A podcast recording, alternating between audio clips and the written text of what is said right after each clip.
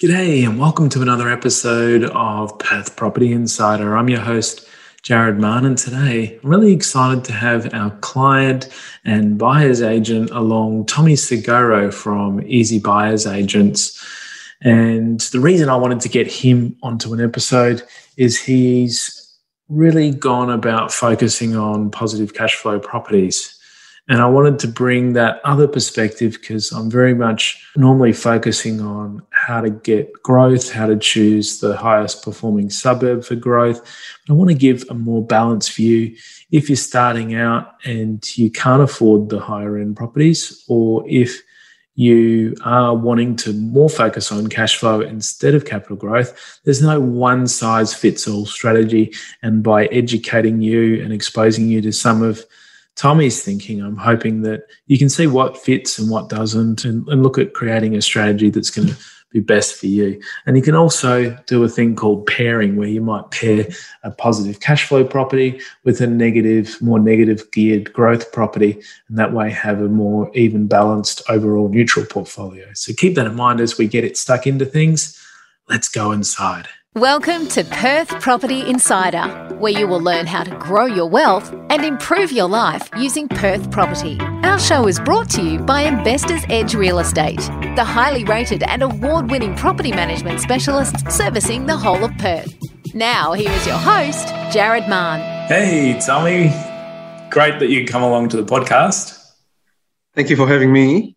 I know we have lots of chats ongoingly about the markets and about various clients of ours that you're helping. And I just thought it would be a great idea to get you along today to share some of your knowledge and experience in the market as a buyer's agent. And I'm really excited to have you along.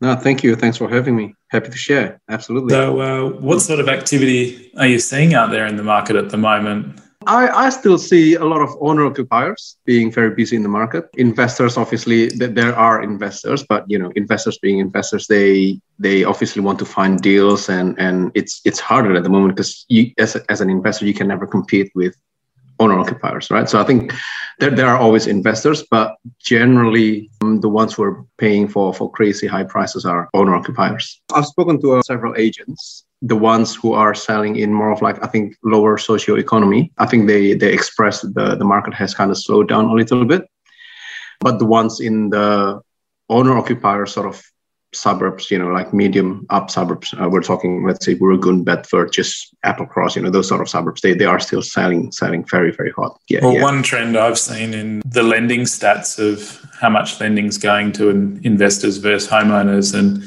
the investors are still only at about 30% of the peak mm.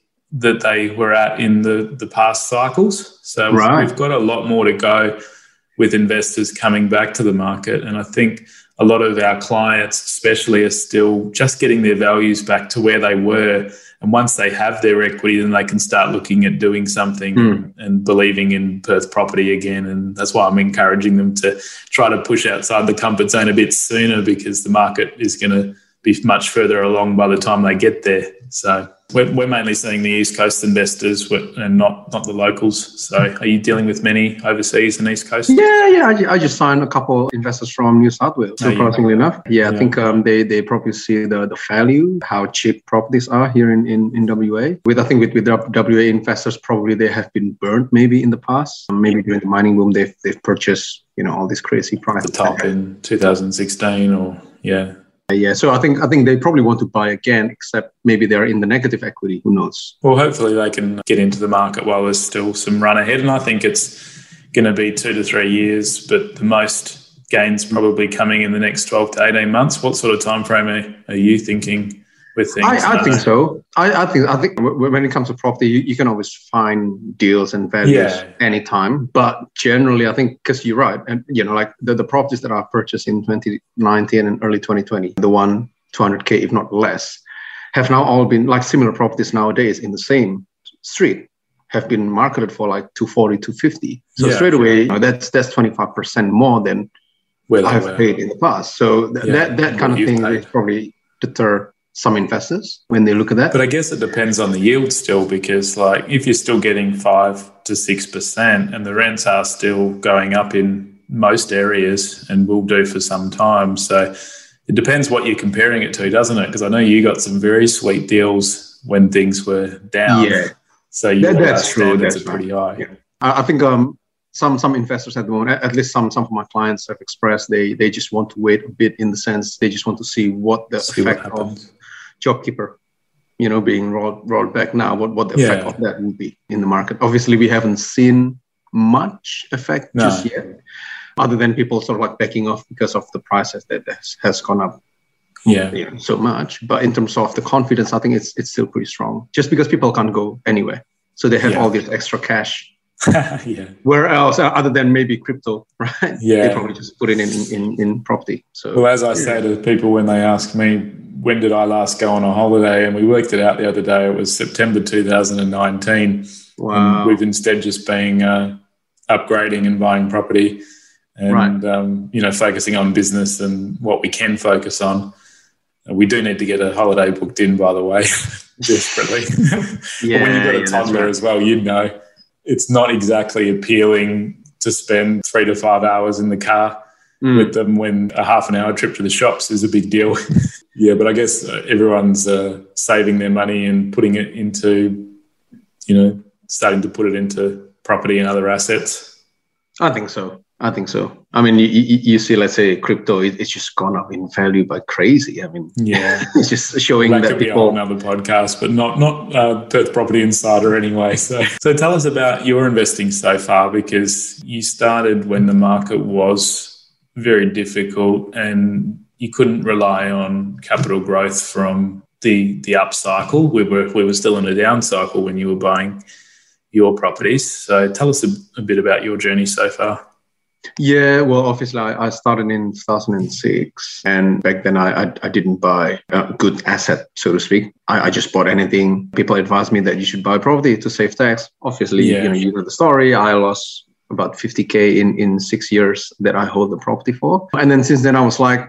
Maybe property is not for me, but then as, as as I went along, I studied and it just gave me back the, the confidence, and I I started again. Yeah, in, in late 2018, early 2019, and then that's that's when when I bought most of my properties. I think when I started again from from that bad experience, uh, I started with a, a brand new build. So I, I bought a, a land in in Cockburn Central back in 2019. 2018 and then I, I built new so that's that's not too bad that's not too bad uh, but then since then I've, I've been sort of looking at other strategies. And then that's when i started to like start applying the, the the cash flow strategy. I read some people who accumulate so many properties and they were buying all these cheap properties. So like back in the days when i first read the book i was like there is no way. I've been looking into the market that, that there are no cheap properties right? Yeah. but then 2019 when i went back into the market i was like holy moly. Well you know i i, I saw some 200k if not less sort of deals and, and i look at the rental vacancy rate and, and look at the rental price yes it has the, the rental price itself has gone down obviously because it was the, the, the downturn but nonetheless if you look at the yield it's still it's still pretty good it so that's when good at the sort of time. Yeah. yeah, yeah. So that's when the, the light bulb moment kind of light on, and I was like, okay, maybe I should start. So so I, I bought one, and then I went back to my broker, and he was like, oh, you know, you earn extra income. So the bank is willing to just g- give you the same amount of, of borrowing power. So I, I just I just keep keep buying. I put in ten percent deposit, and then I've been I've been buying since then. Now I'm at, at a point where I I don't have much cash left in the process of refinancing hopefully I can get some equity out and and start buying again. So that that's really where my my journey has been. I I quite like yeah. You added value to some properties along the way as well, didn't you? Mm. So, what were the various? I know you've you've got a, a whole bunch of them you could talk about, Mm. um, but what were some of the ways that you, I guess, how did you find find value and then add value? like I, I I try to find let's say a, a four by one properties, right? I can add a bathroom and and the value can can go up by 50 100k. So that's Yeah. that's one strategy.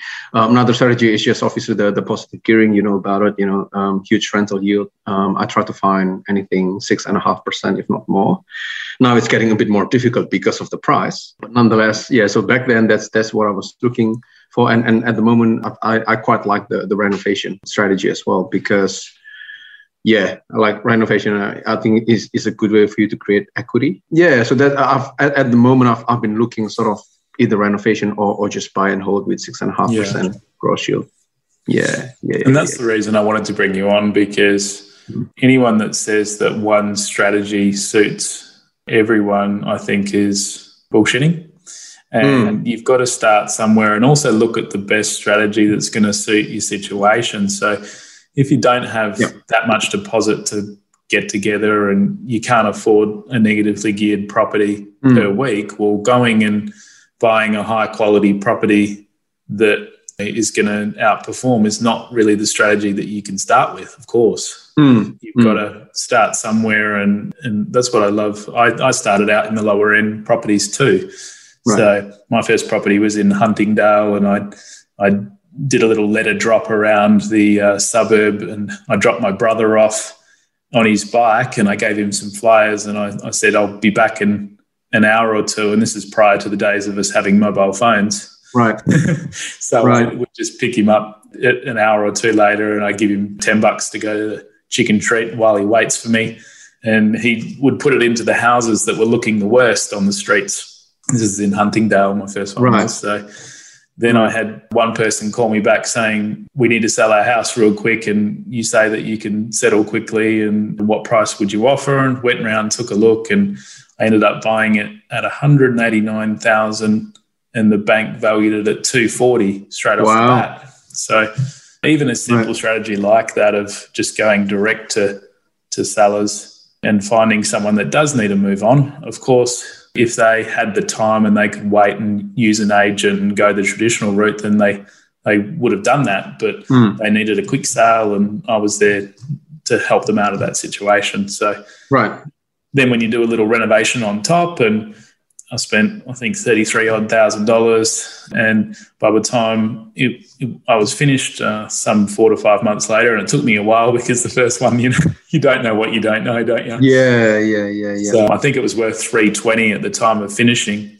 and it's just a great way to, you know, then you can refinance. We kept that one for another four or five years and waited right. to the end of the cycle to to exit. And when you're beginning out as well, it can be a great way to chunk up money so that you can move into better properties if you wish. Or I guess as you've done, keep focusing on the lower end and keep adding your cash flow and getting to a critical point where you are starting to replace some income. Yeah, yeah, hundred percent. Uh, I think I think what, what you say there is just a perfect example.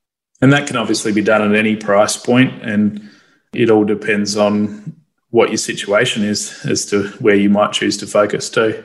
So, give me a juicy case study of some other problems that you've solved because you've you've been a real problem solver, from what I've seen from the sidelines, and you've taken on a few things that I'm like, wow, uh, I probably wouldn't take that on. Yeah. so, tell us about a few of those. Yeah. Okay. Well, I think you know when when when people come to me uh, especially the investors they yeah it's not to say that what you've done is for everyone but i just sure. think for those that are prepared to do a bit more work and take on some more problems, there can be more payday for solving things. And again, this where I'm at now, I don't want any problems to solve. I, I'm too busy. I just want to find the highest quality of asset and find the highest quality of tenant and have it in the highest quality of area. And and I, I don't it's not worth my time to spend it in property when I've got other avenues to get a better yeah. return on. And so you, have got to weigh it up depending on where you're at. So that's probably the first thing. We're not saying this is for everyone. yeah, no, saying... look, I think um things things for like because when when people engage me, they they engage me coming from the perspective of they are very time poor. Right. Yeah. So first of all, for them to find the deals themselves, everybody can find a deal if you've got the time, right? Because you have to browse through thousands of properties and and find the deal that way. But you know, so so first of all, they they are they are time poor. So that's that's probably the, the one very big problem that I help them with. But secondly, is as well is, is someone with with confidence. Uh, uh, you know, a lot of my investors they they came to me and, and they said, "Have you got other people in your network, Tommy, that can help me with this and that?" And I was like, "Yeah." So I think I think it's it's the access to the network as well. Yeah. Uh, things for like renovation. I mean, you mentioned about you know obviously your time poor, you can't be bothered doing renovation and all that But in, in my case, with my investors, everything is, is managed. I, I get them in touch with people who can who can do the project. You know, all, all, we're doing from the investment point of view, we just have to to cater for the numbers. Yeah, exactly. If you want a project manager, allow for it.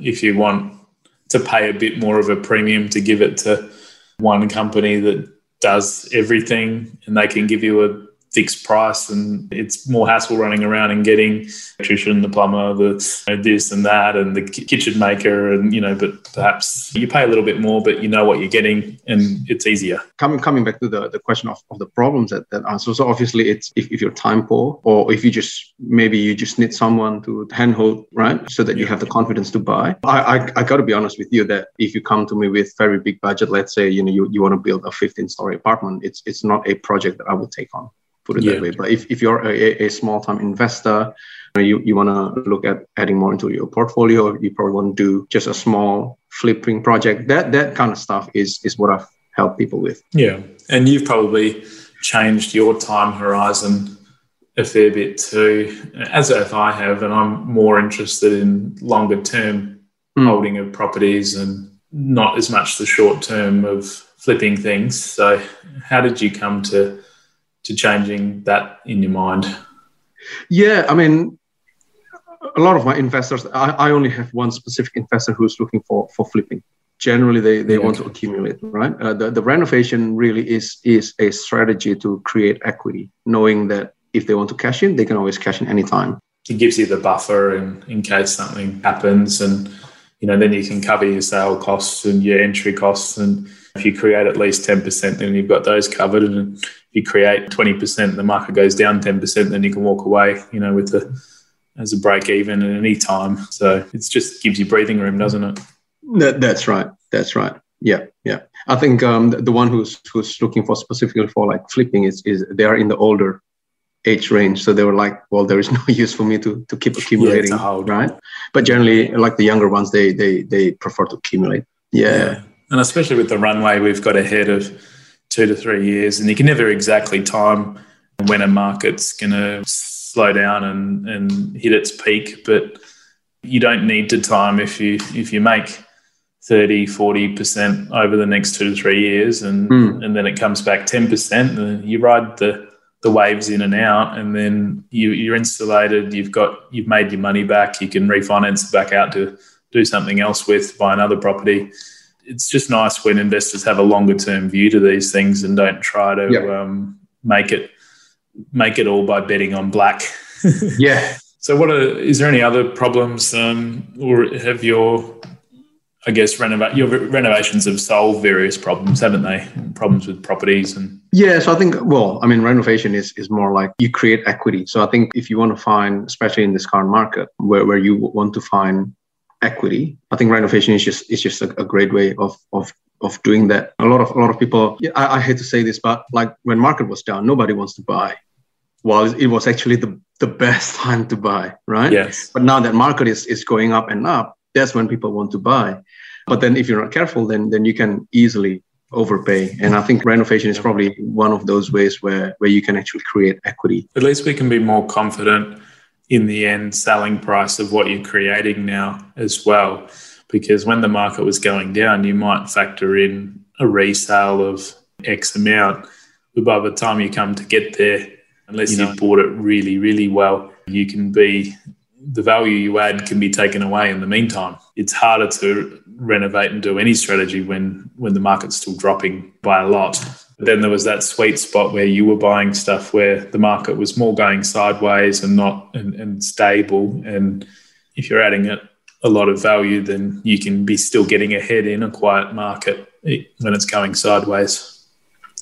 Yeah, yeah, because obviously, you know, like re- renovation makes the house sort of look yeah. new again, and and, and that, well, that attracts increases value, increases your rent, attracts a better quality of tenant, which is the thing that is often not spoken about. And people often ask us, oh, well, why won't you manage my property, Jared? And, and we're like, well, you know, it does need to meet a minimum standard for us. It has to be clean, well presented, well maintained. Yeah.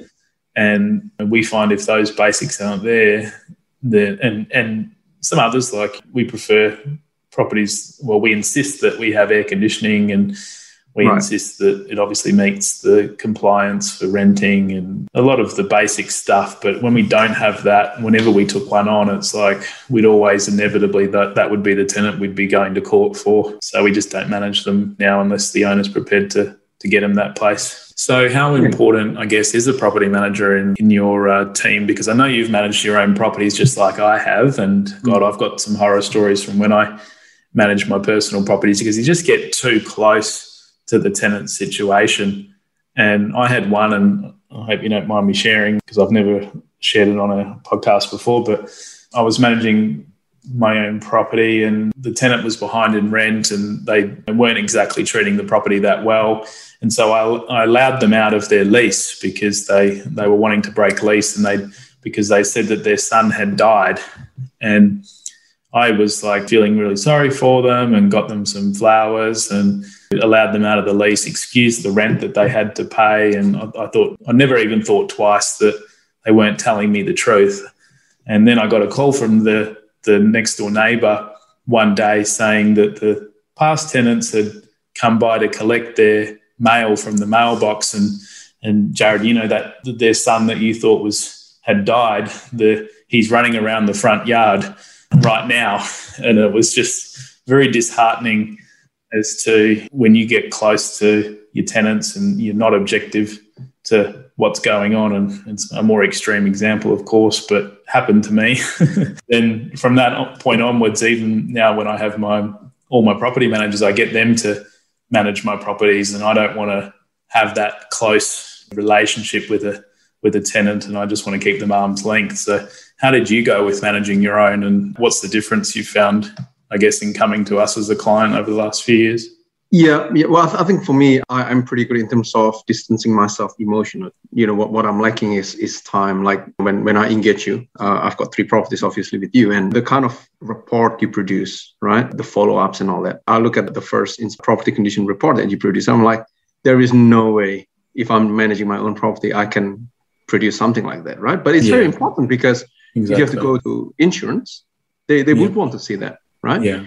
And, and the fact that I can have a, a professional. And when we go, if we ever have to go to court as well, it's just that's right. You know, here's the evidence, and and as soon as the tenant sees it again how it was to begin with, it's what keeps us out of court because they they know not to challenge. They wouldn't bother challenging it because it's black and well, it's not black and white. It's in color for them to see. So yeah, simple things, but makes a difference. Absolutely, absolutely. I think um, the biggest thing is obviously just time. Initially, I was I was having that knife, thinking that, oh, why would I pay someone, you know, two grand annually? That's just for one property. If I have ten, it will be twenty grand. But then now I look at the the amount of time that that is taken to manage yes. a property. I was like, even if I pay myself, every time I do property condition report, I, even if I pay myself, right? Yeah, it's it's still it's just not not worth exactly the stress, especially yeah. when it's tax deductible and uh, you know you can get 30 to 50 percent back from the tax man too. I guess we've spoken a bit about the cash flow kind of strategy and also renovating. Is there a investing formula you'd suggest for someone that's starting out? Uh, that's that's a really good question because I've got few investors in my clientele who are first timers. One of them was a 21 year old, and we we bought a property that is already tenanted. So positive cash flow property again is, is cheap property that has potential value add is already tenanted. So I think I think for someone starting out, I would suggest something that is safe. I've got another investor who who was engaging me because she was looking at my and buying tenants can actually be a good idea because it immediately stops seventy percent of the market who are the home buyers who are overpaying for things, usually from even looking at the property. So I was never afraid of tenanted properties too because you can come in and solve if, if there's a, a, tenant issue as well we can come in and solve that. And look it might take you know two three four months to to solve the tenant issue but if you get 30000 off in your price and it costs us five grand by the time we're all done to solve it and get them out and we might have a bit of lost rent in the meantime. I'm talking about mm. bigger problems with the tenant. You can obviously go in in your due diligence and ask for the ledger and their payment yeah. history and see what you're getting yourself in for. And you'd be hmm. surprised mm. how many investors don't even ask for those things before making an offer. And it's critical in my mind to know exactly what you're buying with this tenant. And you can ask for the routine inspections and the ledger. The ledger is the key thing because that shows, you know, whenever a tenant has gone into arrears or ever been served with a breach notice. So, yeah, I love that you um, purchased that one tenanted, and it's a good idea for to keep on the radar for people. Yeah, yeah. I, I think the, the only downside is just we just, especially if, if they sign during the moratorium period. Yes the, the rent was very low. Yeah. Um, but nonetheless, at least the tenant's already there. You know, it's already yeah. tenanted. You don't have to worry. Because I think as a first timer, sometimes you have these worries. Initially, this these clients of mine, they were like, "Oh, how easy is it, Tommy, to to get a tenant?" I was like, "Well, I show you the the vacancy rate, but still." Right? It's yeah. just numbers. You, you just don't know if your property yeah. is different, knowing that it's already tenanted. Well, because the other thing we can do is if it's vacant, we can obviously put some clauses in to allow us to show the property during the settlement period and permission yep. to we can we can use the agent's photos if we get permission in the contract too. And then very often than not, we've got a tenant within a couple of days of settlement to move in instead of a couple of weeks that it might otherwise take. So that's something else that, that buyers should keep in mind. Absolutely. I think I think what, what you said is, is great because you know I've, I've been dealing with with you and your company and, and th- those sort of advice from the tenancy point of view is just it's just yeah. priceless. Pay for ourselves before we get started, ideally. so, why have you chosen to focus on cash flow? Because it's been a conscious choice of yours, and and it's good to see you doing it well. Yeah, well, I think uh, for me, obviously, because I, I, came from a bad experience. In, yeah. This is this is this is just my my opinion, my observation. Right, property is is a game where if you can run with it for a long time, you will always win. Yeah, exactly. Always always, yeah. right? Power of compounding, and you go through the cycles, and it's crazy what can happen over 30 years when you just run a basic spreadsheet and extrapolate it out. But yeah, where people fall down is if at some point in your little spreadsheet you have to sell, Correct. and it's the worst time in the market to do so. And it breaks my heart when I've had to do this for various clients of ours when we've exhausted every other possibility. Mm. We've, you know, we've We've tried to refinance, lower their interest rates. We've increased the rent as much as possible. We've added some value to try to get equity up and get rent up. And then still, they're not, people can, the critical thing is when you don't have a buffer, that's where people probably go really astray. Something happens, they might lose their job or have a series of misfortunes happen to them. And then when they don't have the buffer, difficult decisions at difficult times, that's pretty much the recipe for uh, investing disaster. So yeah, it's been all too common, hasn't it? That, that's right. That's right. I think I think with, with cash, I mean, you know, people sell obviously with, with different motivations. Some of them yeah. are maybe motivated because financially they have to. Uh, maybe they, they bought a negatively geared property, but but some people maybe just get scared. They might be thinking, oh, market's going to go down again. But if you have a positive cash flow property, at least you're not looking at at your property just all all negatives. At least there are some positives in it. So that, that helps psychologically. That helps because sometimes you, you want to sell, you'll be like, oh, you know, but that property gives me 200 yeah. bucks a week. Well, half the time, believe it or not, I spend a lot of my times talking our clients out of selling if it's not justified and they don't have a good reason to. Right. Because something can happen or they get a bit of maintenance to do and they're like, oh, the property's been costing me a bit to maintain lately. I haven't seen any mm. growth in two years. I'm going to sell it. But little do they know we've got the boom around the corner. That's right. and yeah, you know, it's That's always right. hard to predict these things, and we obviously thought it was going to happen a lot sooner, and got delayed, delayed, delayed, and then finally kicked on with uh, COVID being the catalyst, but not necessarily the re- the cause. So yeah, I, I, I hadn't thought about that psychology element because that's really important, isn't it? Because I think the stat is something like eighty percent of property investors um, or thereabouts only have less than two properties. I think I think the stat is the, the it's really high anyway. Um, I actually wrote it down the other day. I'll, I'll find it while we're talking. But you have to ask, well, why don't people own more than than two, or certainly own more than one? And because one's not really going to set you up, it's not no. going to give you enough, even when you extrapolate that forward with power of compounding. So I think this, if you keep moving forward and keep uh, keep positive about your properties, mm. then it can be a big difference for some people. Yeah, hundred percent. I like I've got this particular uh, client of mine. Initially, in the past, he was just doing build, rent out, right? Build new and then, yeah. and then rent out. But now, since since he's been engaging me, um, I've purchased sort of like five or six for him, and and he's now moving into that strategy as well because he's got he's got more than twenty now, right? And and he reckons with eighty percent deposit, he's getting between five to ten k net well before before tax but net as in you've paid all the the property management fee yep council rates and all that. So 5 to 10 and if you have 20 of them that's that's 200k right? That's that's 200k cash flow and and, and yeah. you can just keep buying that way that way. So there's and, many some, paths to that same end outcome of replacing your income and you've just got to work out which path is for you and execute because where people i think fall down is they're not executing on either strategy. They're just buying one, sitting on their hands, getting potentially scared or upset by what they're doing, not really getting results in any one way. And then yeah. they might sell it after five years just before the boom comes. And classic tale of, I just found the stats actually, so you'd be hmm. blown away.